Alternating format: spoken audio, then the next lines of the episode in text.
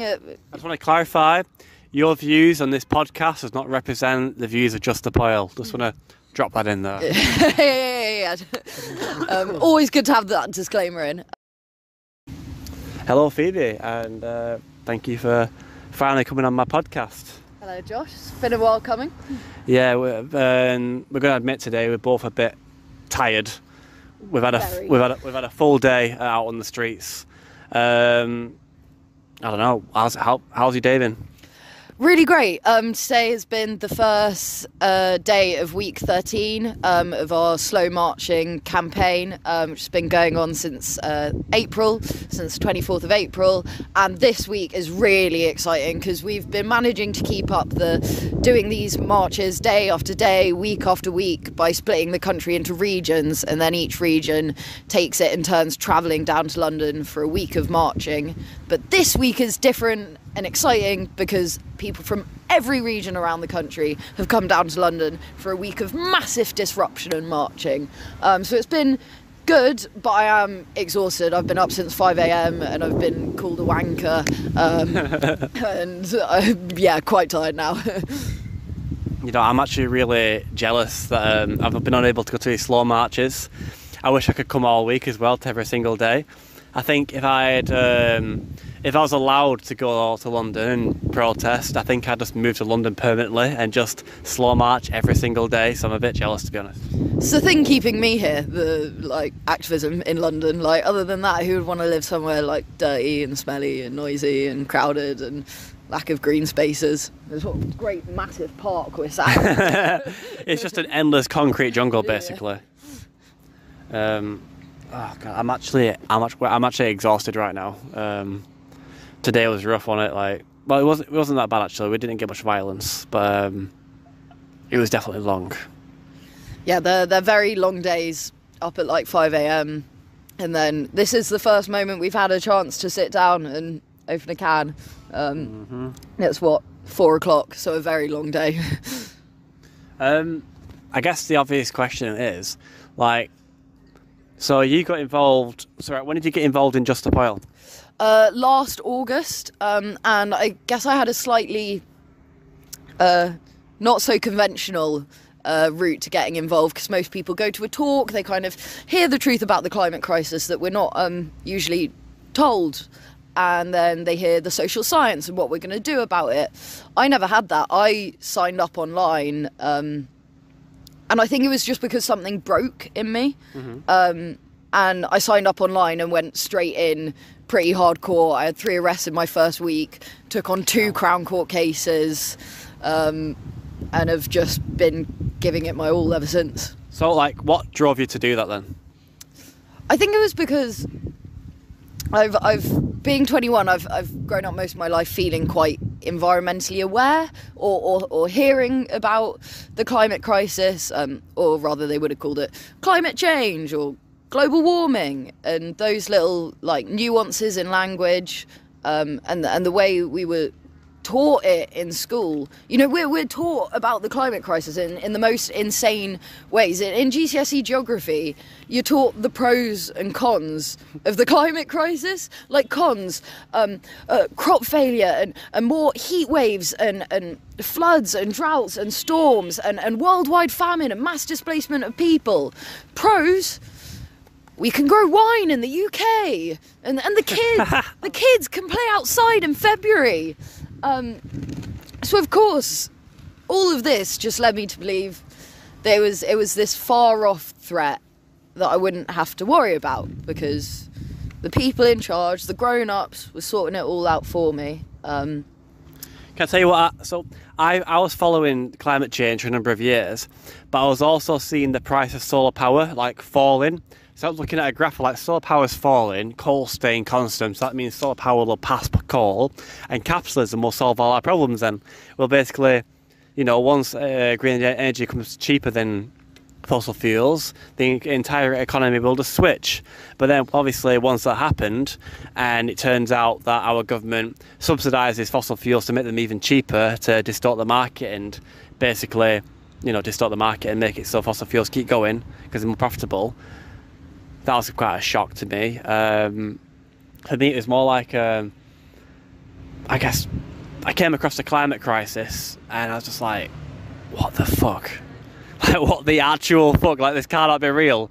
And I actually spent more like time like researching the science behind it and um, and the IPCC report, and I was like, no, this can't be real. So I carried on researching and carried on going. And the more I read, the more horrified I became. Um, and then I came across Extinction Rebellion and and did a, I did like a bit of a march with them and didn't really achieve anything. And then I got introduced to Insulate Britain, which is where I thought, you know what, shutting down the M25 continuously might work. Um, so you said you was um, environmentally aware from a young age. Like, when was your like? When would you say you became aware of, say, climate tipping points, for example? Tipping points. Um, one of those words that was like thrown about that I didn't really know what it meant. Um, and another one of those things that I thought was being taken care of because it was being spoken about. Um, so so calmly the way that these politicians, you know, full well the future we're heading towards, speak about it. Um, uh, but when I really got clued up on on the science and I, I, started doing my own research, maybe similar to you, around 18 um, or a bit before, and that's when I went vegan. That's How old are you now? 21. Okay. Um, just before uh, 18, when I was 17, just before my 18th birthday, I turned vegan, and that's when I started um, writing to my MPs and signing petitions and going on traditional marches because I think I had this sense of, well, I'm just 18. It's not my responsibility to do something about it, um, and I still didn't have a sense of the the urgency. Um, and I looked at Extinction Rebellion, and I really admired people's bravery getting arrested and um, the sacrifice they were making, putting their civil liberties on the line. But I looked at it and said, I made the excuses. I made the excuses that so many of us make for so long.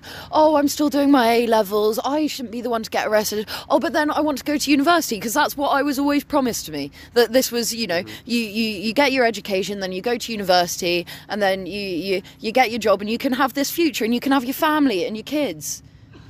People my age don't get that.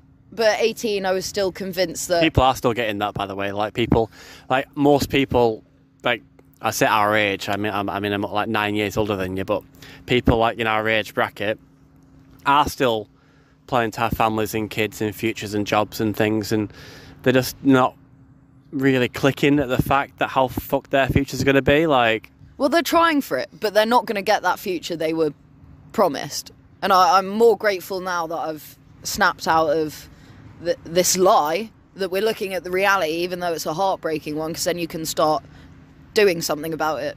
But, you know, most of the people I speak to my age still believe they're going to get that. Still believe that they can have their their two kids and their dream job and their kids will be fine. You know, I speak to people my age and they say, but it's not going to affect me. It will affect my grandchildren. yeah. Say, uh, yeah, exactly. And I go like, well, actually, you're wrong about that. So, yeah. It's already affecting us here. Just people don't see it. I, uh, I, when people say that to me, well, it won't affect me. I tend to explain that. Well, I, first of all, I explain the methane and the permafrost tipping points and the retreating Arctic ice, and I've explained all these things on the podcast before, so I'd have to go over them again. But basically, all the tipping points, and I explain. I said to them, "Do you know what exponential growth means?" Like, and for those that you don't know, it means you go faster and faster and faster, and before you know it, you're like a rocket going straight up. Like we're looking at exponential heating of the planet. Um, and then people tend to go quiet after that. They don't have anything to say. Yeah, it's it's funny. I, I, invited quite a lot of when I was still at uni, quite a lot of uni friends to a talk, um, a Just Stop Oil Welcome talk, and afterwards, I still got people saying to me, "Yeah, but Phoebe, I've got an essay due this week," and I was just like, "I don't know how you can sit through the same talk that I've just just sat through."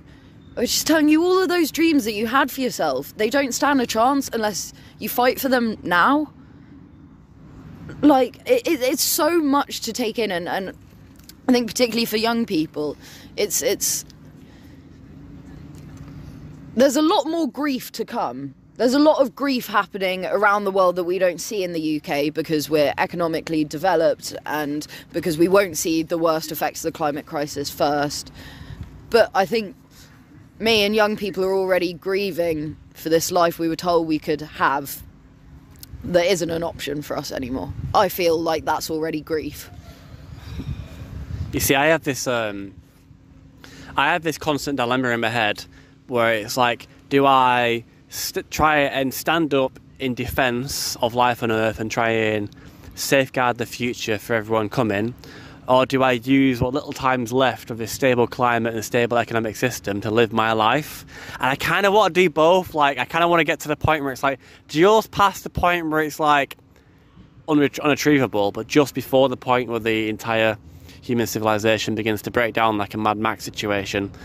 Um, yeah, I still want to do my traveling. I'm not gonna lie. Like, um, that's one of the my traveling is one of the things that I've I've, I've put on hold for the climate crisis. Um, like, I was planning to before I got involved in Extinction Rebellion and then Insulate Britain, I was saving up planning to go backpacking around Southeast Asia, and that whole dream is just on hold right now. Just per, per well, not permanently, hopefully not permanently, but it's on hold. Have you got anything? Have you, have you, what, what have you got on hold for the climate crisis? Uh, my my my biggest dream was to have kids, um, and I never wanted biological ones. I wanted to adopt or foster. Um, you still do that.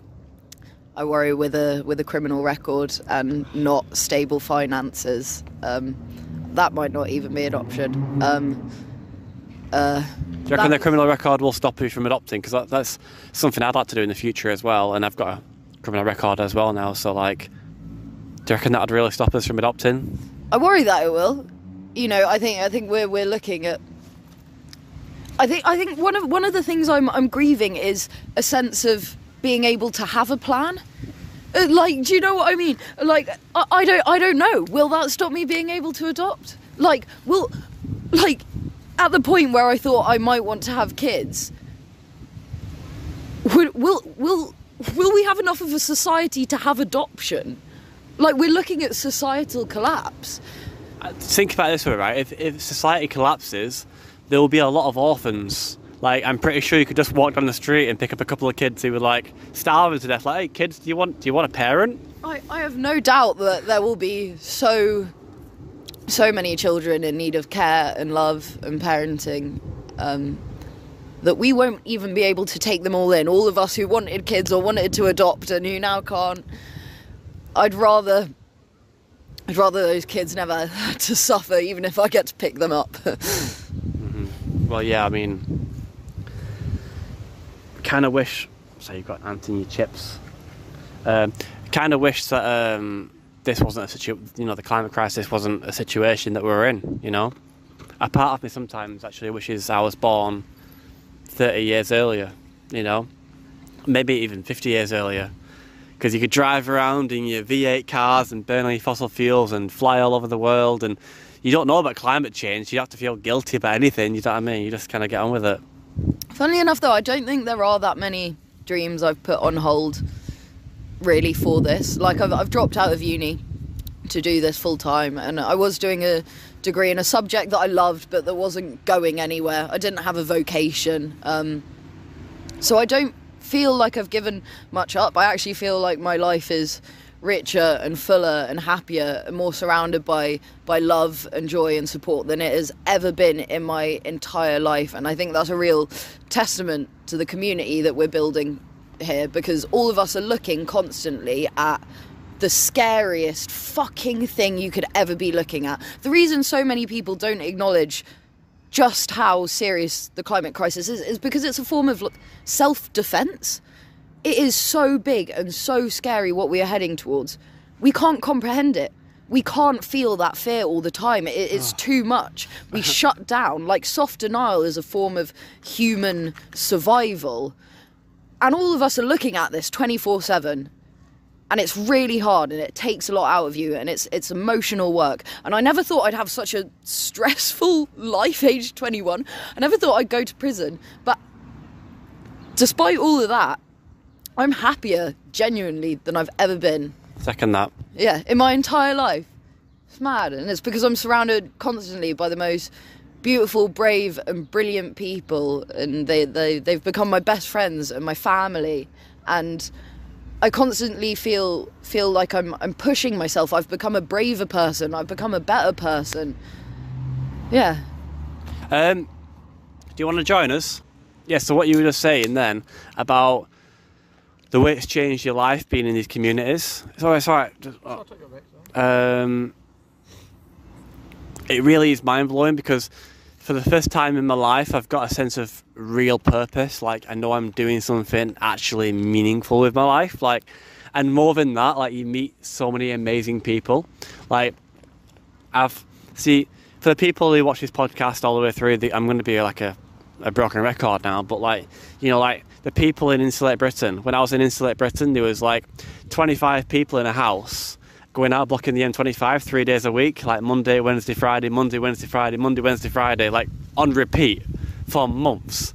And I'm in these houses, these safe houses, and I had a realization one day, which was every single one of these people in this house is a fucking legend.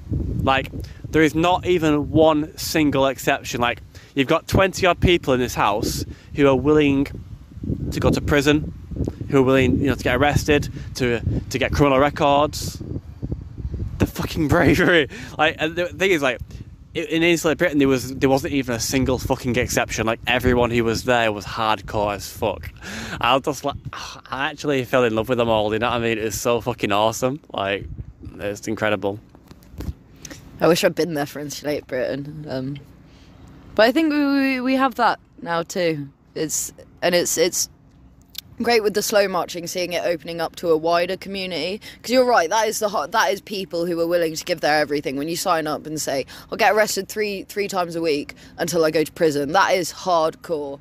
But that that's not an option for everybody you know being able to just put everything in your life aside like that. And part of why I've been able to take the action I have is because of the privilege I enjoy. I'm I'm I'm white, I'm female presenting and I'm middle class like I feel a greater responsibility to take the action I have mm. because so many do not have the privilege I've had to be able to take this action.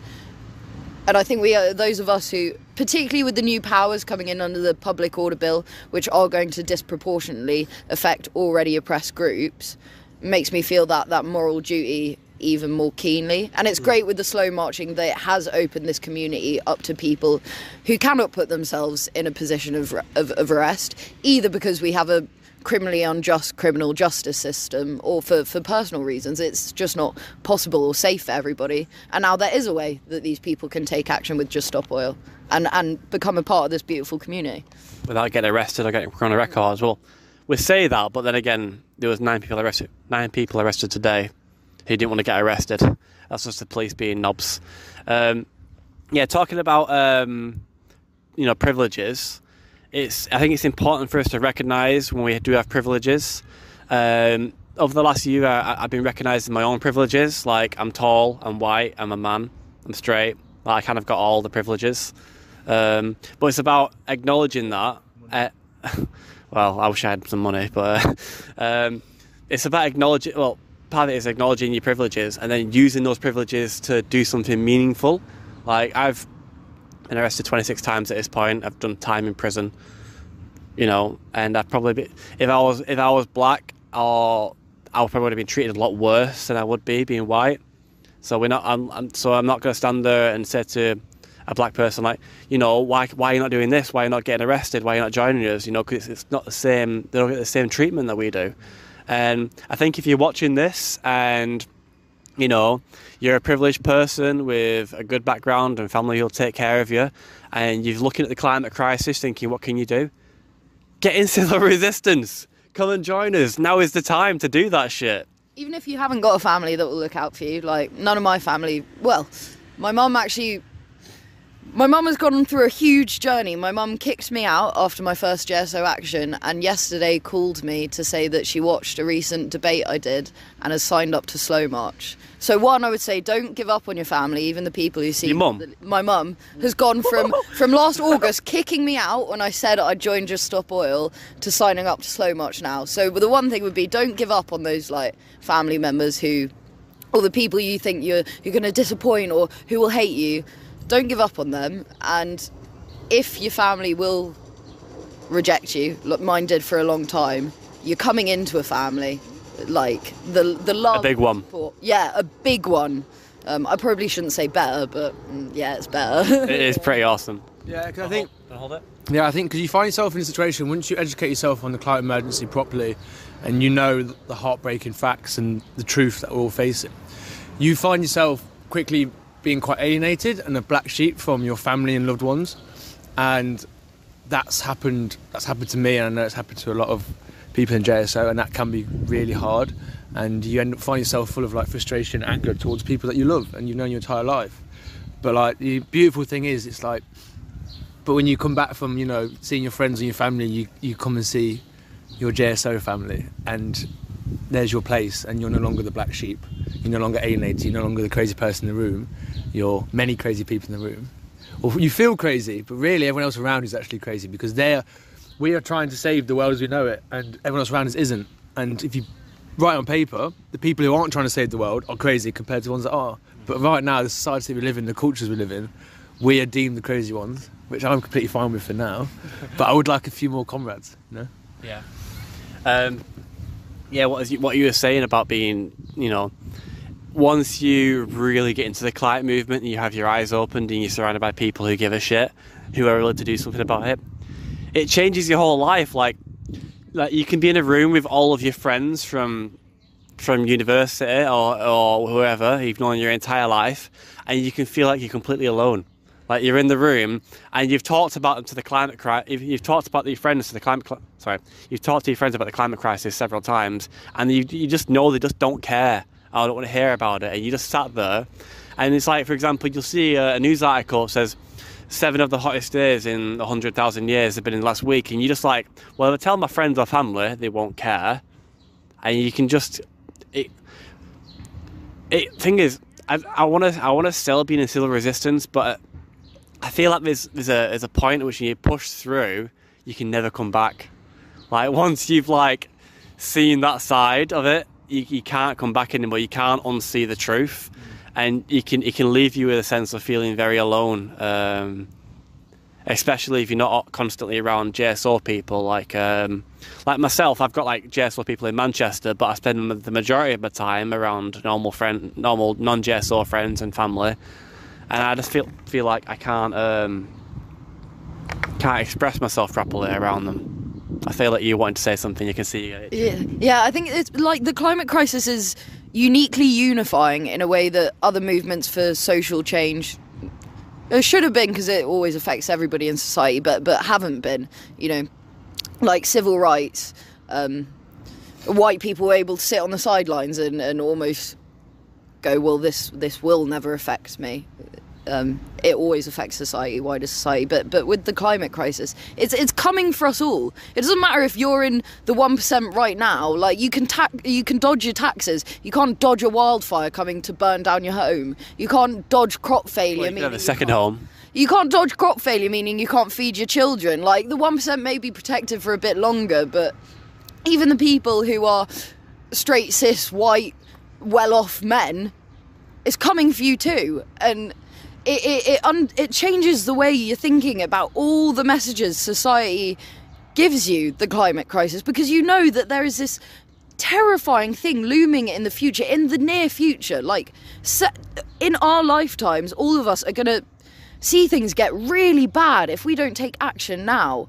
All of us are going to see grief and suffering, suffering and death on a scale which is which is just unimaginable in our lifetimes, and that's why it's so hard to go back into these spaces where people aren't acknowledging that because it, it changes your entire outlook on life. It kind of fucks your head up as well, to be honest. Like being around people, it's like you, you start to question, like, am I crazy? Am I am I insane? Like, I guess if I was just believing some guy who stood up in a talk and told me these things, then yeah, maybe. But you look at the science and you look at the people who are calling for the same thing we are the United Nations, the International Energy Agency, the Intergovernmental Panel on Climate Change, all of the world's leading experts, all of these internationally respected scientific and political bodies are all saying the same things as us. And that's the moment where I really start to go, are we crazy? what's crazy? Where where is all this madness in society when all of the experts are saying the same thing? And we're still following down this path of self-destruction. Um, money, corruption, greed, power tends to be what it comes back to. I um, I've been doing some thinking recently and some talking on the podcast about the system that we're in and how it's completely incapable of dealing with the situation. Like we have like a short election cycles, politicians are bought out by massive corporations, etc., etc. Did you see? Did you see last week Rishi Sunak, or, or at the end of June, Rishi Sunak literally admitted and boasted that a fossil fuel funded think tank drafted the new public order bill or some of the amendments for the new public order bill. The fos- and he and he, he stands there and he admits it. Uh, This corruption is so in our face. It's almost like we're so close to it we can't see it. It's bizarre. It's, I think it's like I think it's more of like it's become the new normal, and I think like good old Boris set the standard so low for like politics in the UK. It's like people are just used to politicians lying and letting us down and not doing their jobs, and it's just become normal. And it's just like I think I think one of the most frustrating thing about most frustrating thing about like civil disobedience is it comes down to people. Like there's power in the people. Like if everyone in this country united, the government couldn't do a damn thing. There's not many governments that could do anything. But it's about winning those people over and convincing them that, you know, this isn't the way and there's a better way and, you know, building up that confidence and strength to take action, which isn't easy. And it is hard, but it's just like it's so important for people to realise it's like you are powerful. It's like alone, like your cries aren't heard and you're weak. But together, you know, your cries are heard and you're strong and you can achieve things. Mm. And it's just trying to get that across to people and you know i don't want people to march with us every day. Just give us a couple of days you know? That's all we need. Show the government that the people are behind us. Hand out some leaflets. yeah exactly. And then we, then we won't have to do actions and we just lobby the government like the oil companies but instead of with money we're lobbying them with action you know that's the goal that's what we want and that's how we'll bring change and it's like it's interesting because i've had like newbies come to me and say oh isn't capitalism the problem so if we deal with capitalism we can sort out the climate emergency. I'm like, 100%, I'm anti capitalist, I hate it. But we don't have time to completely rechange the system. We have to play with the cards that we've been given, save the world as we know it, and then break down the system that's been you know, dominating our culture, our, our societies for so many years, and start afresh. But we don't have time to start fresh. We have to like stop oil and gas, stop the climate emergency, and then bring great change or more great change. And it's like I wish it could happen quicker, and I wish we did have time to take on capitalism because I would love to do nothing else. But unfortunately, we don't. So it's like it's about prioritising. You know, it's like I had a bee said to me today. It's like, oh, what happened if you know we got our demands and the, world started, you know, doing a green transition and a just one, and you know, the planet as we know was saved. I'd be like, yeah, that's great. I'd just move on to another cause. Like that's it now. Like what's next? Palestine actions, or you know, equal rights for trans or men and women. Like there's so many other causes to fight for, and it's like I've kind of made a decision for myself. It's like that's it. I'm an activist for the rest of my life now. There'll always be something to fight for. See, I, I I disagree with you on that. Like, I'm purely in here for the climate crisis. Like, like all those other problems. That's a, that's a serious problem, but it's not the end of the world. You know, this is the end of the world. Like, like I feel like if we had, if Just Stop Oil had the demands met, there would be another climate movement. It's okay. Now we want massive infrastructure on wind turbines. Now we want, now we want uh, insulating homes. Now we want all these other things. Like, I feel like there's there'd be there'd be several like even if we like got our demands met, like we need to start the largest rewilding project of nature that there has ever been seen in the history of mankind. Like we need to replant all the rainforests. We need to replant all the like kelp forests in the oceans. We need to we need to every single street basically needs to be halved into a one-way street. Bring back the Uh, marshes. and bring back the marshes. Um, we need to protect massive areas of fishing zones, like no fish zones, for like hundreds and hundreds of thousands of, you know, maybe not hundreds of thousands, but thousands and thousands and thousands of square kilomet- square kilometers of ocean, like no fish zone. Like there's a list, as long as there are, of things that still go against like solving the climate emergency. I feel like if we actually solved the climate emergency and we actually sorted this shit out, I'd like, right, guys, I'm out. I'm, I'm going traveling the world. I'm going sailing the world. I'm going to live my life. Um, Well, it's like I'm sure people have heard the saying. It's like it's easier to picture the world and imagine the world ending than the end of capitalism. But it's like if it's like when we win and we we beat oil and gas, that's going to be an example of like look look what we've done. Like we actually can bring great change, and we don't need those wankers in number ten and Downing Street. It's like we can do it ourselves, and this is how we do it.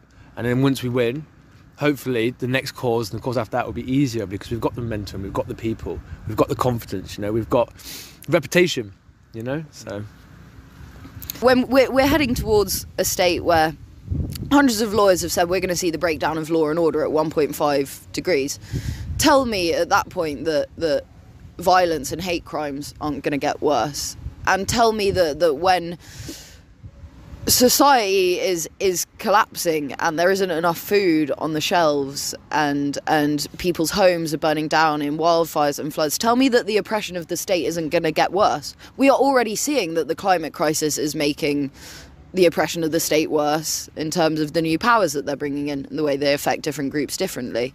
Um, so that's why I I said all other all these other things that I care about have to be put on pause we've tackled the climate crisis because none of the other things I care about stand a chance unless we fight this.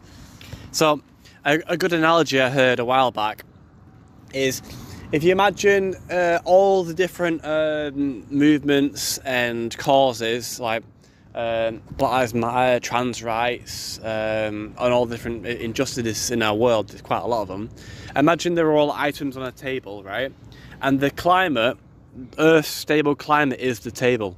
Like, if you go around fixing all these other issues which need to be fixed, and I'm not denying it to be fixed, and and don't fix the climate problem, when the table breaks and falls over, everything on the table falls off the table, hits the floor, and smashes. Like, it's kind of like the issue that everything else relies on, in my opinion. Yeah, and and it's not just um, it's not just people. I think people was what I got into it for because I couldn't bear seeing all of this suffering and injustice in the world. But think of all the beautiful life that we we, we share this this home with. All of the animals and plants and the species that we are we are making extinct by the day. How dare we? How dare we do this to all other life on Earth? We um, so I was reading a wonderful book uh, whilst I was in prison called Wilding. Uh, I'm not sure if you've read it. Have you read that? I haven't read it, but somebody else I was in prison with was reading it in prison. Okay, well, brilliant book, but it talks about the natu- the decline of nature over a few centuries, and because it takes place over a few centuries, it's not very noticeable over one lifetime. Like every generation judges thinks nature is supposed to be like it was when they were a child. But if you're born, if like if nature's going like this and you're born like when it's already halfway declined, you think that's normal, and then your grandchildren are born when it's like even more declined, and then they think that's normal. Like even as human beings, we can't appreciate the full decline of nature. But this book really clarifies it. It says like, you know, like 200 years ago, 300 years ago, like every single lamppost had swarms of flies around them, like thick with like na- like like the biodiversity was like, way higher than it is now, and I don't know where I'm really going with that, but it just kind of shows the decline in nature, and people aren't really noticing, to be honest. I think it also comes down to like I've spent my entire adulthood life questioning the world that I live in and the wrongs that I've either you know seen or witnessed, same thing, um, or heard about. And when I when I talk about it to people, one of the most frustrating things I get in response is that's life, and it's like, who said that's life? Like if you look around us, like everything m- most things in our life right now is man-made. So if it's man-made, it can be undone by man. So it's not life. It's a life that's been created for us, but it isn't life. You know, it's like we can't compare ourselves to most of the animals because our lives are so abstract compared to theirs.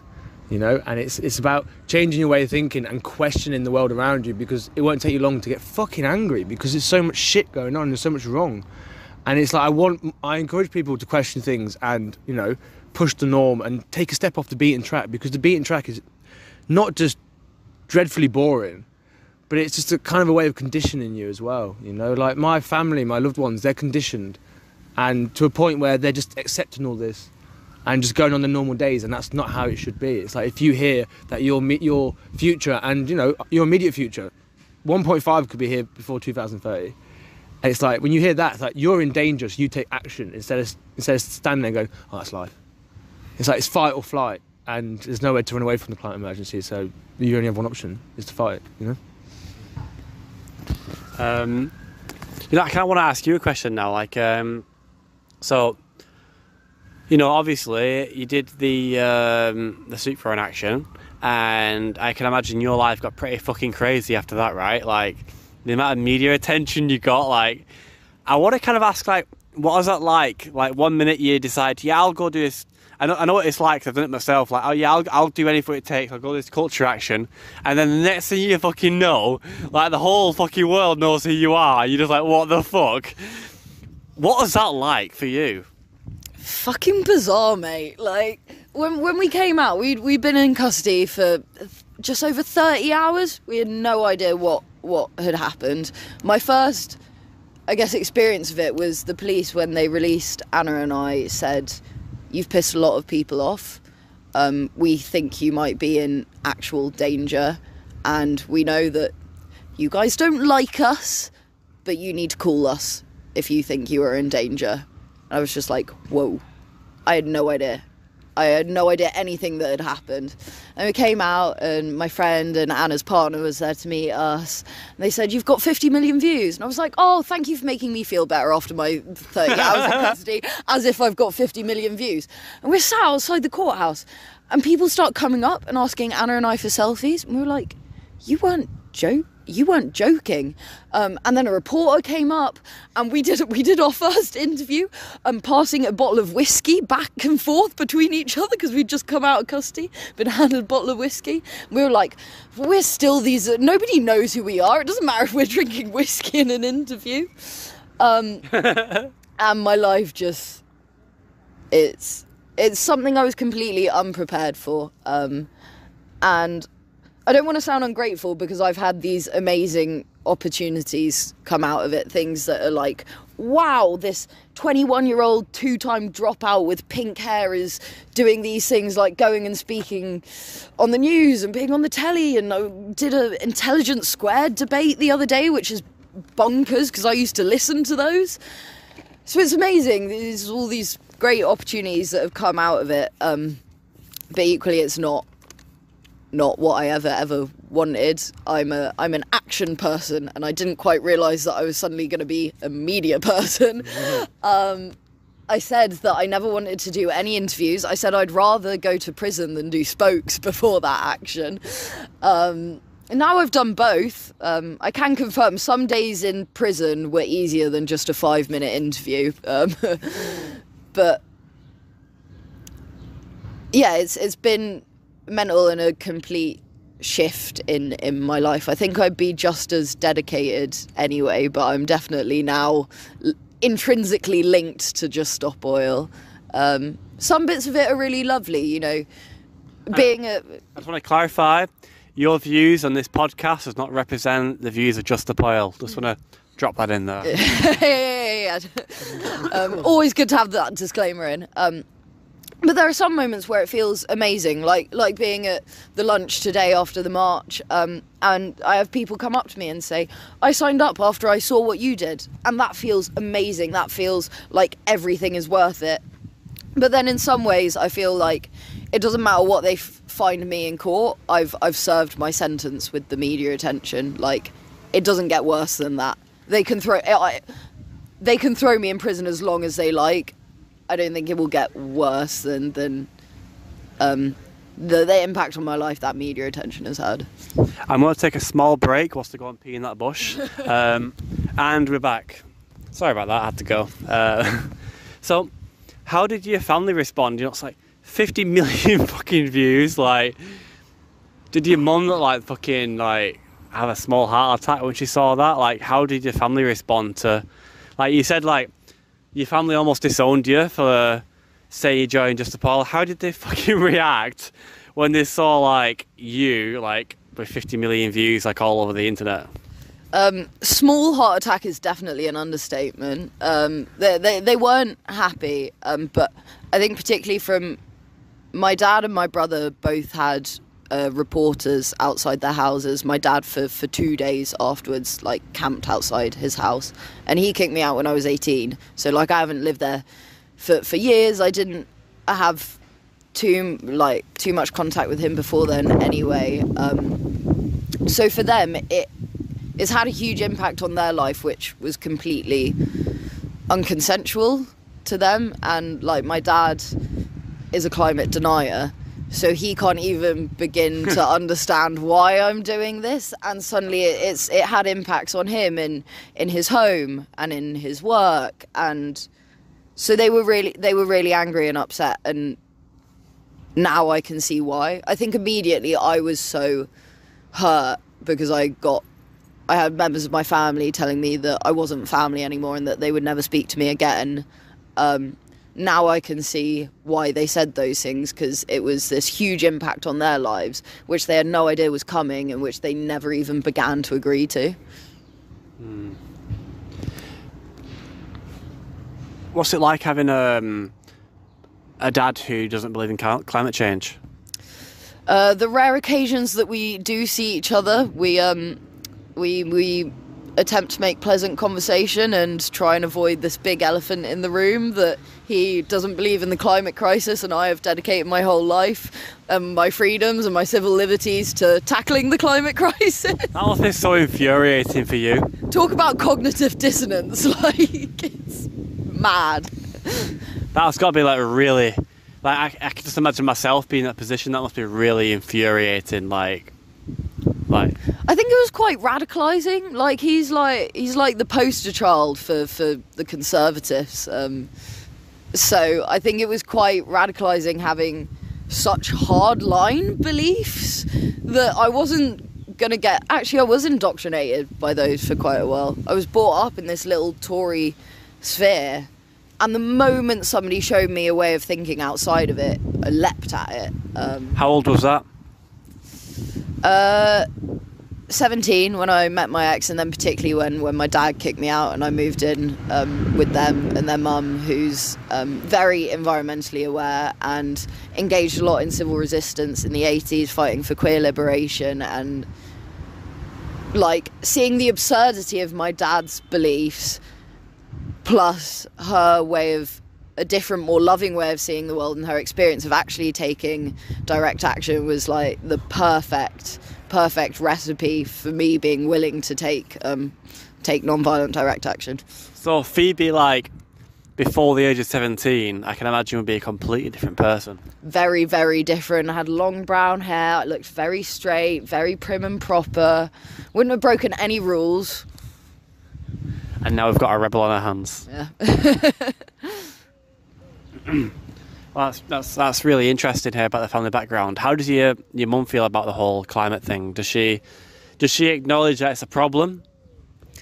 She does now, clearly, uh, like signing up to Slow March. And I think when I went to prison, it opened up a lot more conversations with my family because it wasn't just like, oh, you want to be like rebellious and cool and like you want to be an, uh, an Instagram star and get your 15 minutes of fame and you're just being uh, young and rebellious and stupid to the point of me going to prison. And when I spoke my dad wouldn't speak to me whilst I was in prison but my mum would and I always sounded really calm speaking to her. I never was crying going oh I can't believe I've ended up in prison I don't want to be here I didn't want to be there but I felt I had to be there and I felt completely at peace being there and I think she heard that and that then meant we were able to have those calm conversations about why I needed to be there. And obviously, it didn't sink in straight away. I've been out of prison for eight months or something. How long was you in prison? Only a month, not not quite as long as you, but it was on it was on remand. You were on remand too, um, yeah, for for the terrible crime of being sat in a car on the M25. Um, Well, they suspected you were trying to climb a gantry, right? can neither confirm nor deny. no, you was never planning to do that. Anyway, next subject. um, I guess um, I'll tell you like when my um, when I first told mum to join Insulate Britain, I'm going to get arrested and go to prison probably. She was like, "Oh my god, Josh, you need you need to get your you need to think about your future." And I'm like, "Yeah, I'm, I'm definitely doing that. and she's like, no, no, no, no, you don't, you don't get what I mean. You don't get what I mean. You need to get your priorities right. And I'm like, yeah, yep, definitely got that, definitely got that right. And I think like with my mum, she was, um, I'm sorry if you're watching this, mum, talking about you on a podcast, but uh, it's going to happen eventually.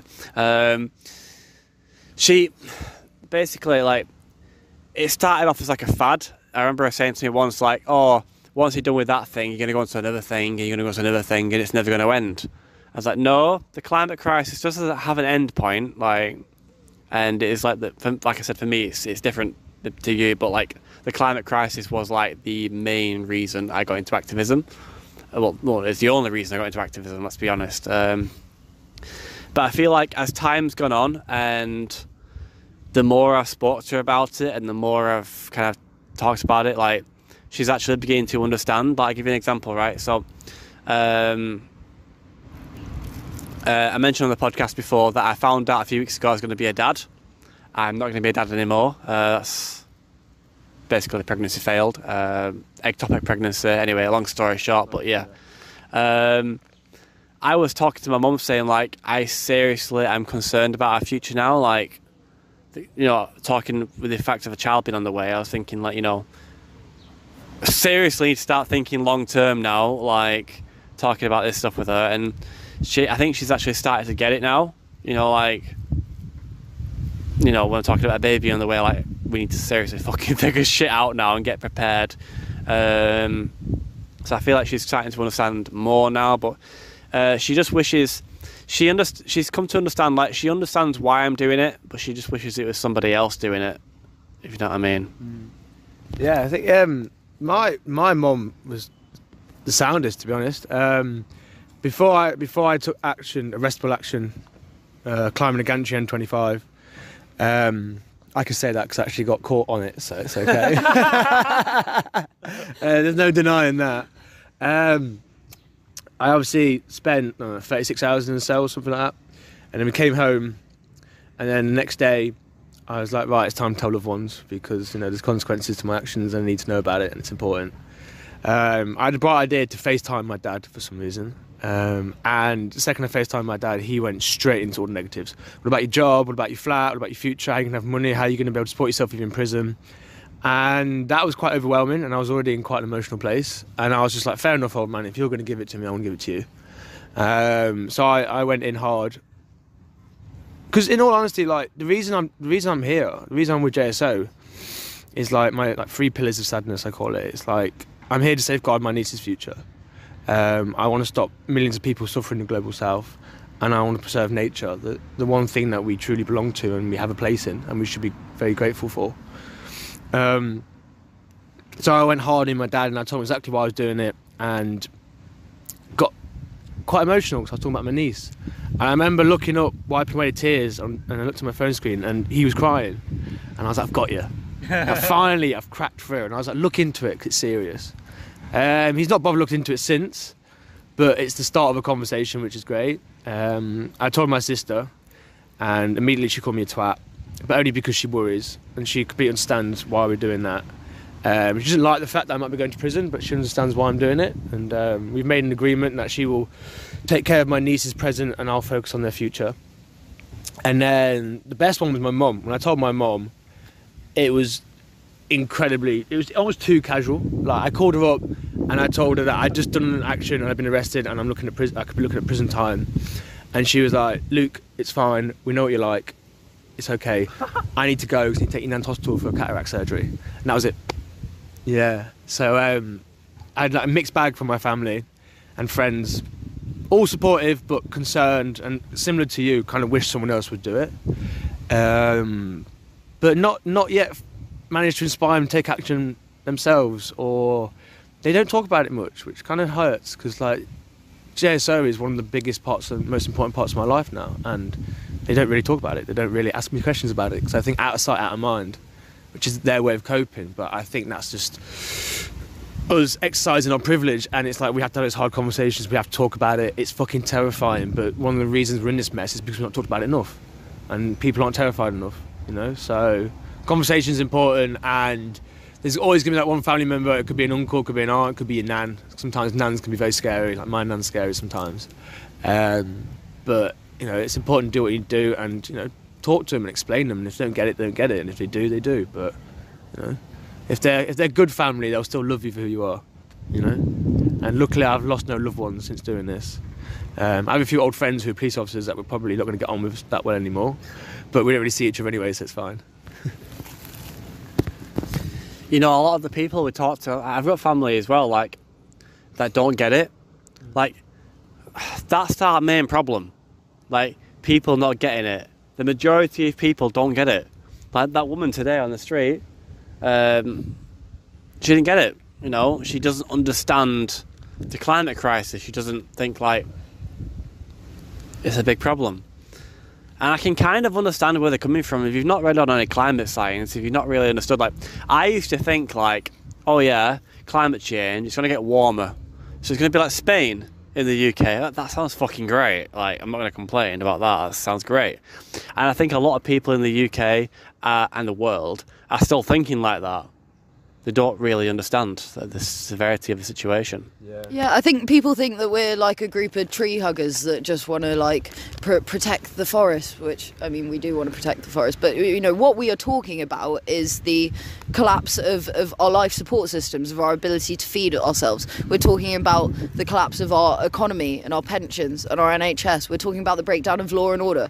We're talking about losing everything that we know and love. This isn't like wishy-washy stuff about protecting the environment. This is this is everything that we value, everything that we love is under threat by this, and that, that isn't communicated at all. Okay. Yeah, go on. You go on. Go on. Well, I was going to say like communication is like one of the biggest issues that we have because it's like you know we've got to a point in society now where it's like okay climate climate change climate emergency it's acknowledged most people know it's a thing most people know it needs to change but when it's when it's put in the news and like you know when they mention 1.5, people that's that's a fucking number 1.5. So people hear that and go, "Oh, when you get below 1.5," and then don't think beyond it. But it's like after you said 1.5, then mention what happens at 1.5. After saying two degrees of warming, then mention what happens at two degrees warming. Because if you just say these numbers, they have no meaning, and they have no, they, they don't they're not they don't carry the weight.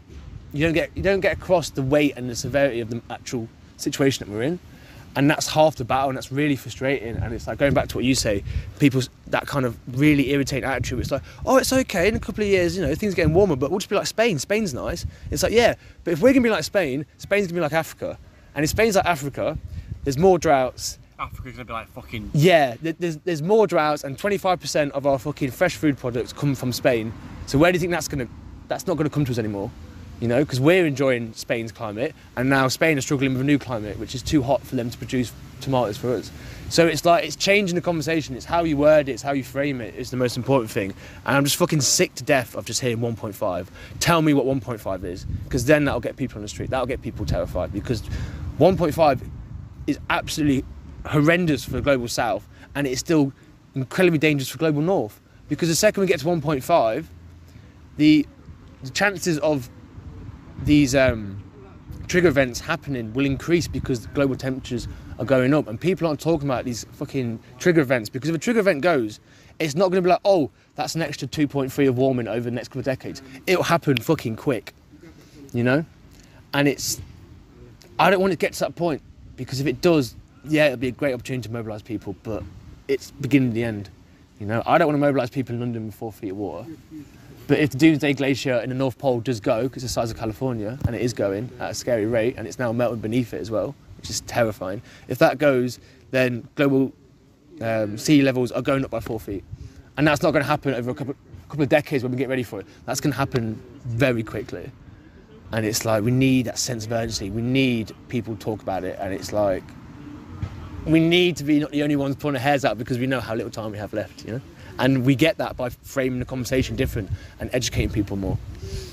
Onto that, um, you know, France has started they include, include climate change with the weather forecast. So now they'll say they'll say, okay, it's going to be 30 degrees today, which is four degrees hotter than average, which should be this time of year, and that's because of climate change. And everything they do is because of climate change. Like it's a really clever way of doing it. We should really push for that, to be honest. 100%. But a part of me feels like I'd be able to say, "I told you so," but I really don't want to be in that position. No one does. Exactly. Um, we're we're talking about death and suffering on on on such a huge scale, and and I feel like words like death have almost lost their meaning. You know, we talk about seeing billions of climate refugees, but as if they're just a number, when that's not. That's there's millions of, of families losing their homes and their safety. There's millions of children starving to death. Millions of people without access to drinking water. Um, and that creates worldwide ripples. There's going to be a scarcity of, of resources, and that will lead to war. There's going to be crop failure, that leads to famine. The, the entire world as we know it we're, we're not going to see any of that. Um, I think in that space, there's a certain level of climate breakdown is locked in at this point, and a certain level of, of grief and suffering. Um, and I think we're we're in a position now where we're not just talking about stopping the climate crisis, but we're talking about if and when that level of downfall comes. I think what we're in control of now is what level of downfall, not if there is a downfall. We're locked in for climate breakdown. We still have this brief window where we can try and control how much we let the climate break down. But we're also in a window of trying to design a better society as we see that level of downfall. Like hundreds of lawyers signed that letter to say we'll see the breakdown of law and order at 1.5 degrees of warming, and we are locked in for 1.5 degrees of warming. So I think we're now at this position of we we're not we know we're going to face the circumstances which will create a breakdown of law and order. How do we stop that happening so that we can still have can still have a society, can have a better society than what we have now because so much of the oppression is is insidious. Like like we're seeing the climate crisis here and the cost of living crisis and people aren't connecting the dots because it's not presented to them as clearly as your energy bills could be nine times cheaper with renewables and they're not. It is a choice of this government that you are suffering this cost of living crisis and it's part of the cost of oil crisis. Um, I've gone completely off your question that you asked. Um, what, do, what, what was it? What did you think we're going to see? What would we see? Yeah. As humanity, what would we see? I, we're going to see downfall and we're going to see grief and suffering and breakdown. But one of the things I, I've had faith in in life more than anything else is that there actually is more good in the world than evil. And I think when we see all that grief and all that suffering, we're going to see more and more good people rising up too, and more and more people who are willing to, to prove the good in humanity. Well said. And I want to just make clear to everybody, like we talk about societal collapse and we talk about the down, downfall of humanity, but I want us all just to take a moment and think about what that actually means. Like for to, to realize what that means, we just think about what what it is that's that really got value in this world. So I want you to think about, you know, a mother a mother's love for her child. You know, this it's a moment it, like when when a, when a mother first holds her baby for the first time, when a when a father first holds his newborn baby for a first time, like the love between like grandparents and their grandchildren, the the moment when a young teenage couple fall in love for the first time, you know, young love, you know, like there's all these moments throughout a human life that are fucking so incredible. And I look at it as you, we say we're trying to save human civilization. Okay, that sounds very out there, but a human lifetime is about important moments. you know, having your first child, having your first love, seeing your children go to school, like having a like. It's about moments in a in a life, and we're not just talking about one life. We're talking about billions of lives. So you imagine those moments billions of times over. That is what we're trying to save. And it doesn't get like I feel like people can, you can actually relate to that because if you're a mother, you've had children, you know what that feels like. If you everybody's had a first love, you know. Um, imagine that moment over billions of people f- for infinity. That is what we're trying to save, and it for most people on the outside, it doesn't really sink in. Like I think for climate activists, it, it actually has started to sink in, and that's why we've got such a mental health crisis amongst climate activists because it's quite a big thing to deal with. But we really need to come to terms with the fact that what we have to, what what have we got to lose, and it's a fucking lot. Yeah. You know, like part of the reason I got into civil resistance is like I imagined myself 10 years, 20 years from now, like looking at young families who are just having babies and they're starving and and like I bet I want to look to be able to look them straight in their eyes and say I absolutely tried my hardest to stop this. Like I fucking gave it my all. I've made massive sacrifices in my life. I went to prison. You get that? I went, I went to prison, and you know I gave up a lot in my life. Like, and I still don't think that'd be enough. And we've still got the audio. It's okay. And I still don't think that'd be enough. Like, I don't want to. I don't want to stand there and say like we failed. We failed. I'm sorry that we failed you. Um. Yeah. There you go. I don't think I can add to that. Yeah, it's a pretty yeah, Mic drop moment. pretty savage. Um, just gonna pause for one second while I sort this out. And we're back. Sorry about that little interruption. The wind blew over our camera. Um, so, one thing that I realised whilst I was in prison is that you can have the same idea conveyed in several different ways. Like there are an idea is conveyed in a combination of words, right? And there are there is an infinite uh, combination of words to convey the same idea. And the way that I just conveyed that same idea, I can tell from both of your faces, impacted you both in, a, in an emotional way, all right? And it's the same idea you've both come across before, but it's about, in my opinion, finding the right words to convey that idea. Like, how did you feel uh, when I explained when I explained it in the terms of human moments that are worth saving? Like, how how did that make you both feel?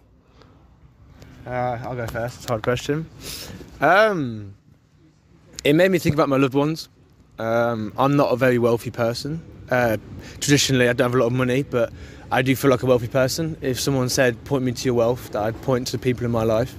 That's where I get my wealth from, and I think about them, and it brings a smile to my face.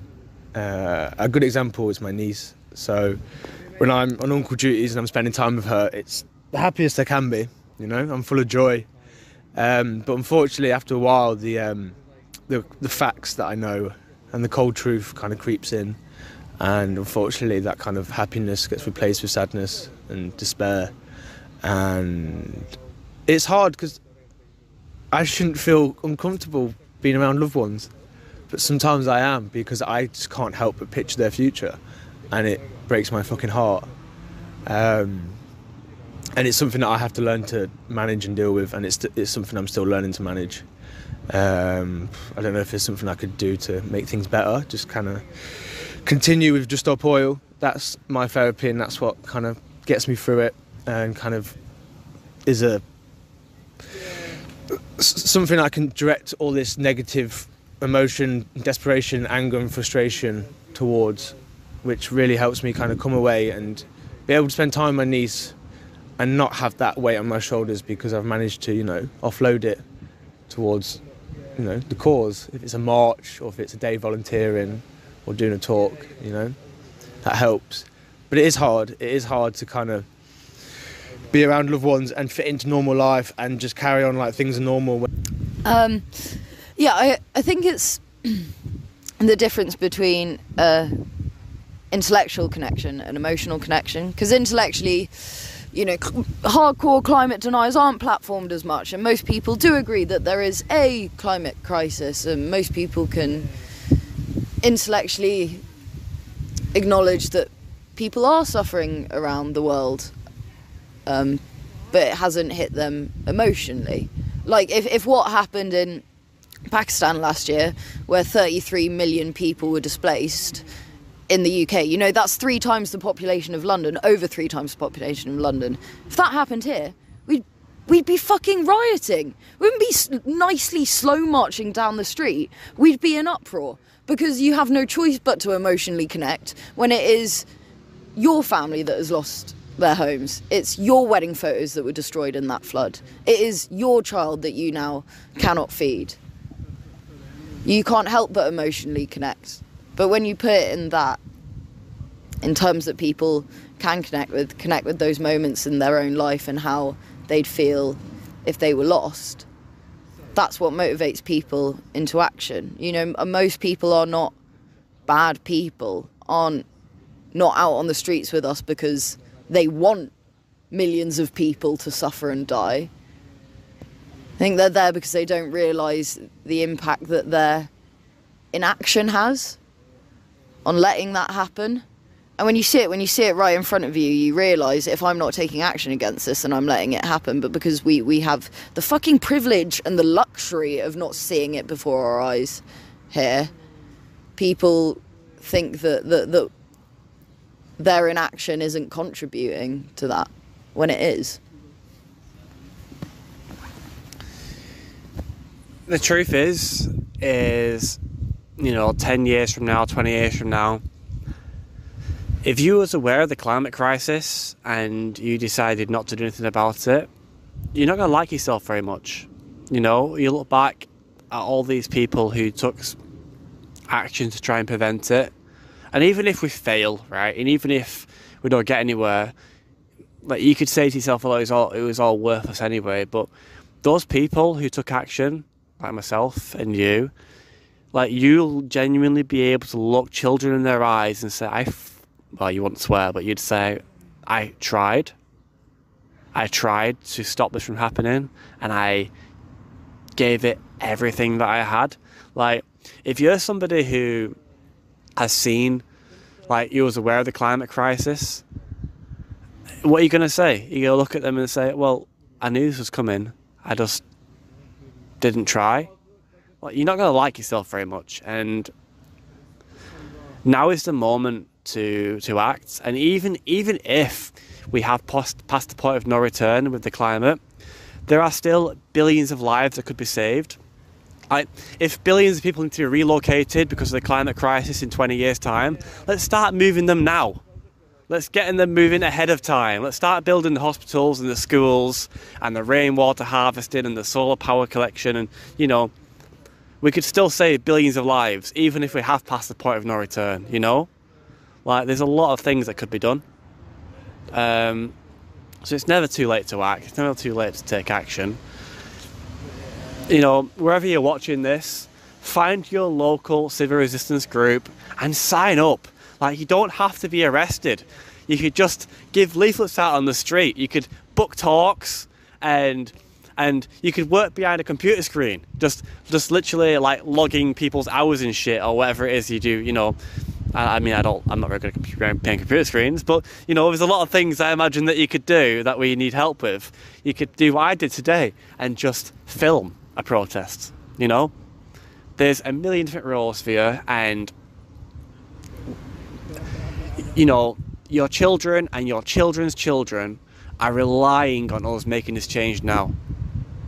And if we don't make this change now, the future generations they will spit on our graves for failing them. You know, we have we had the abundance of life on earth, sustainable weather systems, you know, agriculture, civilizations where you could, you know, do stupid shit like be an influencer and go and do, you know, do some stupid ass shit of your life. It doesn't matter because there's always food in the supermarket. You had all of that and you threw it away. So I think your children will not, your children and your grandchildren will not forgive you unless you take action now. Um, is there anything you want to say to that, either of you? Uh, I'll give it a go. Um, I imagine, I imagine a lot of people watching this podcast is already signed up, but if they're not, I would strongly, I'll, I'm begging you to um, join at Just Stop Oil. Like, I've been where you've been. I've been as hopeless and as terrified and as lone as you are. But once I came to JSO, I found a community of people that don't just understand how I feel or feel exactly way, way feel exactly the same way I do, but I've got to a point when I'm taking action about it and actually trying to bring good change. And it's a beautiful thing. Like I struggled to like get across how grateful I am for Just Stop Oil and the people that I found. You know, like I have hope again. I lost hope for ages. Like that was gone, and now it's back, and I'm grateful for that. And I've made, I've met people that I'll know for the rest of my life. You know, regardless of what happens. So yeah, join Just Stop Oil. Pick a side. Join us on the roads. And if you can't do that, there's plenty of other options for you. You know, just reach out, and there's a place for you, for everyone. Uh, I think I think a lot of people see the, the, the fear and the rage that we act upon, and, and those things are, are true and they're real. Um, and I think all of us have that inside of us. But what people don't see is is the joy in resistance. Like in the community, yeah. But the feeling I get from taking action is is amazing. It's it's like the sense of peace washes over me, and I think that peace comes from the knowing that I'm not complicit in this murderous regime and knowing that I have done everything non-violently in my power and only when I feel like I've done that when I've uh, there's the Mario Savio quote about putting your body onto the gears of the machine fuck that I want to throw myself at it I want to throw myself at the fucking machine and it's only when I've done that that I get that sense of peace and I think that's why I felt largely quite peaceful in prison because even though I looked around I was like this is weird. This is not where I thought I'd be age 21. This isn't where I'm furious it's where I felt I needed to be age 21. But I was still at peace with it. Every morning that I woke up there, I was at peace with waking up there. Right, so we've done about for about an hour now, so we're going to round up. Um, if there's anything you want to say at the end of the, any, anything we've had some pretty good rounding up speeches, but if there's anything you want to say, um, get it in now. Um, you covered everything, yeah. Yeah. We've, had a, we've had a pretty good roundup. Yeah. Um, if you've enjoyed listening to this podcast, then please consider subscribing. Do you think people should subscribe to my podcast? I think they should subscribe to your podcast and sign up at juststopoil.org. definitely, definitely. All right, cool. We'll see you next time. We are the tongue that speaks the truth. We are the song upon the wind. We are the courage to stand forth. We are the change that now begins. On this good green earth, we will take a stand with an open heart and a healing hand. With an open heart and a healing hand.